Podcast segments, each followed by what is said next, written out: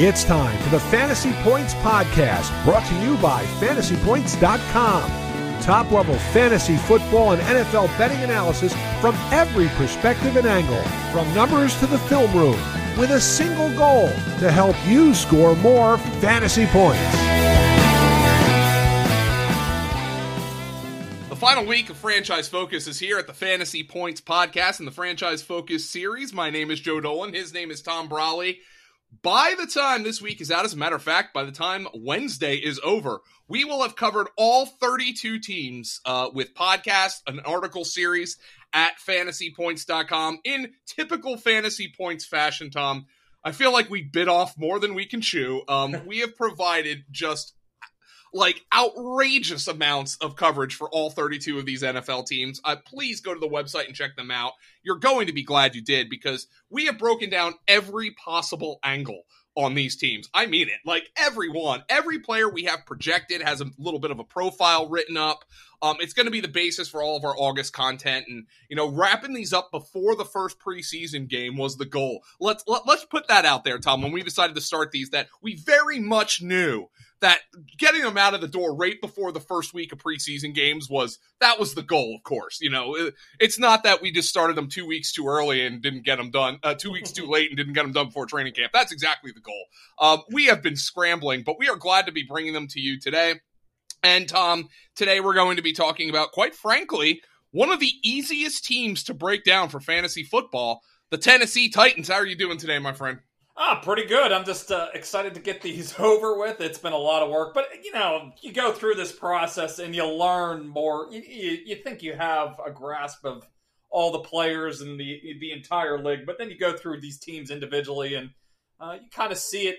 You know, even like through the coach's lens. You know how they're you know aligning their depth charts and you know how the how targets and carries might be distributed and uh, you know it's a good process for us to go through. So uh, you know, it's going to sharpen our August content here. We're already, you know, we're we're starting to focus in on the guys that we want to draft and don't want to draft, and uh, you know, those articles will be coming out, you know, in the in the next week or so. Our values and uh, you know, uh, guys to avoid, and uh, you know, but this is this is really the first step in all of our content for the rest of August. So. I, I, encourage anybody if, if, you just want to go back and read about your favorite team, maybe about the teams in your favorite team's division, uh, or you can go back and read them all. I, I, would highly recommend it. You'll learn a lot doing it. All right, Tom. Let's talk Tennessee. Um, get get them out of the way here because there's there's only really a handful of players you're considering drafting from this team. But let's talk about the basics here. Season win total nine minus one forty to the over. Um, plus 115 to win the AFC South. My question to you is how much has that changed? Minus 150 to make the playoffs, plus 1400 to win the AFC Championship, and plus 2800 to go to the Super Bowl, or excuse me, to win the Super Bowl. Tom, this team was an AFC finalist just two years ago, losing to Kansas City. Um, now the win total dropped from nine and a half in late March to nine. However, have these odds changed in the wake of i mean all, in the wake of everything that's going down at colts camp with the colts just falling apart? Yeah it, has. I, I, actually need to update that in our fr- uh, franchise focus thing. They're they're now at minus 120 uh, to be the you know as the favorites here. That's that's even just swung in the last like week or so. Um, they were the the colts were i believe at plus 120 to win the division before the wentz and the nelson injury and the Colt, uh, the the Titans were a close second favorite, I think, at plus one fifty. So uh, those odds have swung quite a bit here in uh, just the last week or so, just after the uh, the Carson Wentz injury and the the Quenton Nelson injury, and for good reason. You know, this is it was going to be a tightly uh, contested d- division. Uh, now, you know, just potentially losing two key players on offense for the Colts. you know, that could potentially swing a game or two at the beginning of the season. So um, you know, the, the Titans have become the favorites, and I, I personally thought the Titans, I, I, would have made them the favorites. So uh, now, now that you thought that was a better bet anyway, yeah, now it's kind of corrected itself. I actually gave out an outright, uh, gave out a you know AFC South winner to the Jaguars at uh, ten to one earlier this year. That's uh, uh, earlier this summer with the uh, the team betting preview. So mm-hmm. that's gotten considerably sweeter here. That's like in the plus 550, 600 range. So uh, the AFC South, that's pretty clearly going to be one of the worst divisions in football now. and the uh, the Titans are kind of the favorites here. Uh, but they, they did go, they underwent a lot of changes over the offseason. Uh, let's roll through a couple of them here. They, they lost like Corey Davis and mm-hmm. Smith and Jadeveon Clowney, Adoree Jackson, some big names uh, on both sides of the ball. And, uh, you know, they, they brought in the big name, Julio Jones. That That's the big one that, that headlined the group. That was after the draft. Uh, but they also brought in Bud Dupree from the Steelers, coming off an ACL injury. Uh, you know, J- Janoris Jenkins to you know try to shore up that secondary a bit, uh, and they also drafted uh, you know Caleb Far- Farley early in the uh, in the draft there. So uh, you know they a lot of changes here for the Titans, but you know still the still the favorite here going into the season.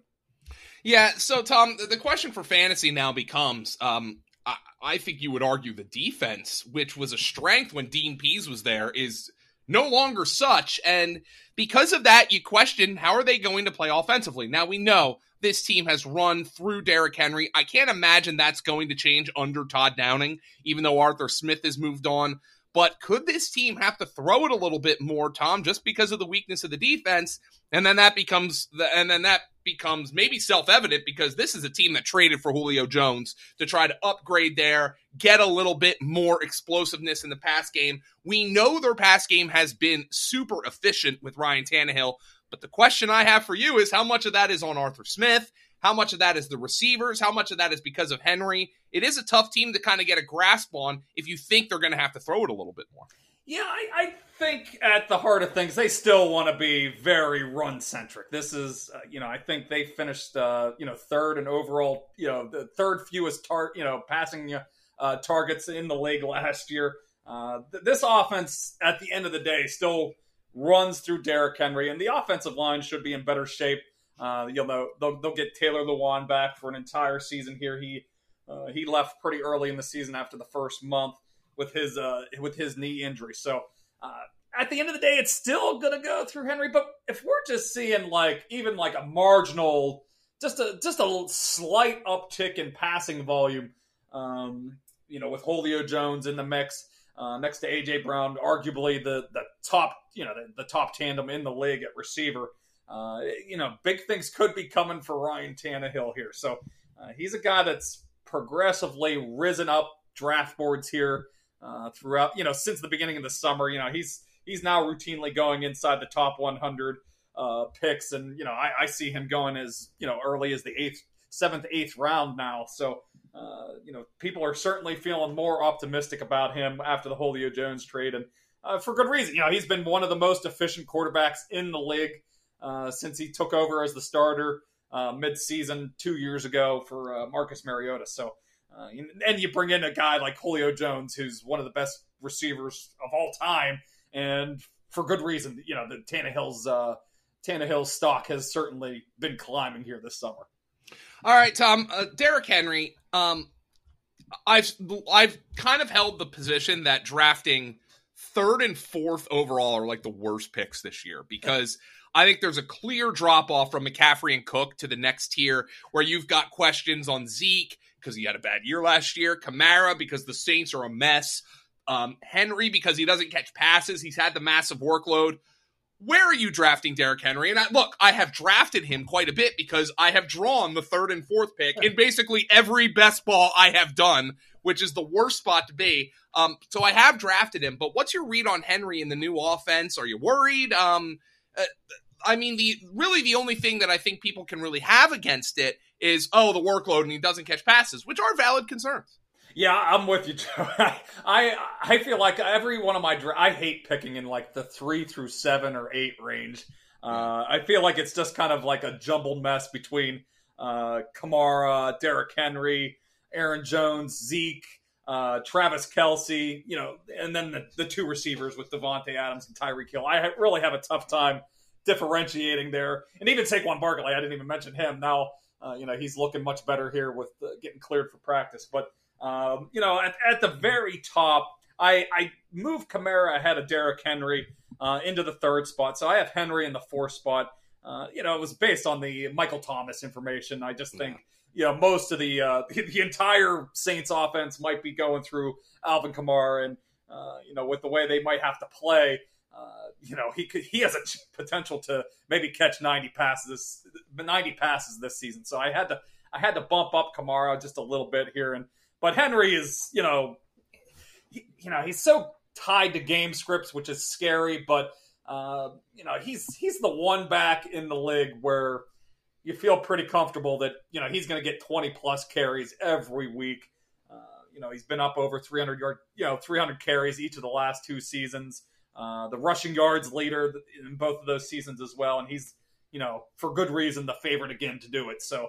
Uh, you know he's the guy that I probably feel the fourth best about. You know that's why I have him in that uh, that fourth pick. But um, you know he is games a little bit game script dependent. it, it is a bit scary with him. That's uh, you know, but he has those high upside games whenever he's able to get, uh, you know, break off a couple big runs or, you know, when the Titans are playing from ahead. So he has those really high ceiling games that we love for fantasy football. Yeah. So my question with Henry is, and maybe I, it's kind of weird that I'd be talking about the Colts when it comes to Henry, but with the Titans now being the division favorite, Tom, that's good news for Henry because when they win, he averages 24.3 fantasy points per game. Uh, I believe uh, that's over the last two seasons. In losses, basically half that. So the Titans being the division favorites is actually a feather in Henry's cap.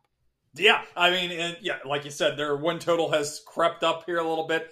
Uh, you know, it's crept up all summer long too. There's been just some momentum here ever since the Julio Jones trade. So uh, it's just a question uh, you know, he would be better off if their defense was, you know, did play a little bit better. They did add some pieces, as we said at the top there.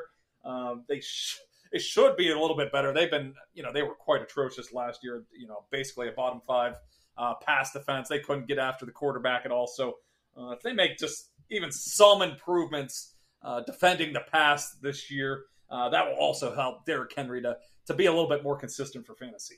Yeah, I like I know Derrick Henry is like betting on an outlier, but the problem is he's been an outlier for like the last 3 seasons. So like you know, uh, eventually you're going to be right if you bet against Derrick Henry. Eventually you will. I mean, that's that's just the nature of the position. That's the nature of football. I'm not sure I'm going to be doing it this yeah, year. Tom, just look at Derrick Henry. He is an outlier, though. The way, I mean, yeah. Know, the way he's built at the you know for the position, everybody is you know trending more towards this you know 5'11", 6 foot kind of back. That's uh, sleek in that 205 to 215 pound range. So he is the outlier uh, just physically and and from uh, for our purposes for the, for fantasy football as well.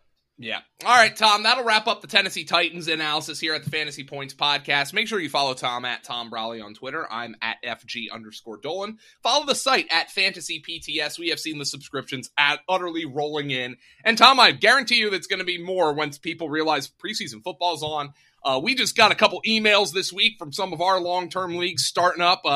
Yep, it's going to be a good time. So, uh, uh, fantasy draft season is what three weeks away. Oh yeah, the... the... doodles are coming out. I just filled out one to, to get the times right. So yeah, it's it's doodle time to get to, yeah get draft time. Yeah, so we're gonna have to fill out doodles and like, but the but the thing is, there's so many of them that like I'm gonna have to go in and change some other ones once a draft time gets confirmed for another. Oh man, it's gonna be wild. But I mean, drafts are only fun if everybody's there. It's gonna be great. Uh, all right, Tom, thank you very much for listening to us here. We're going to be back with our final two podcasts, one later today. That'll be the Washington football team. And then we talk about the extremely exciting Houston Texans tomorrow. So uh, thank you, everybody, and we will be back later today.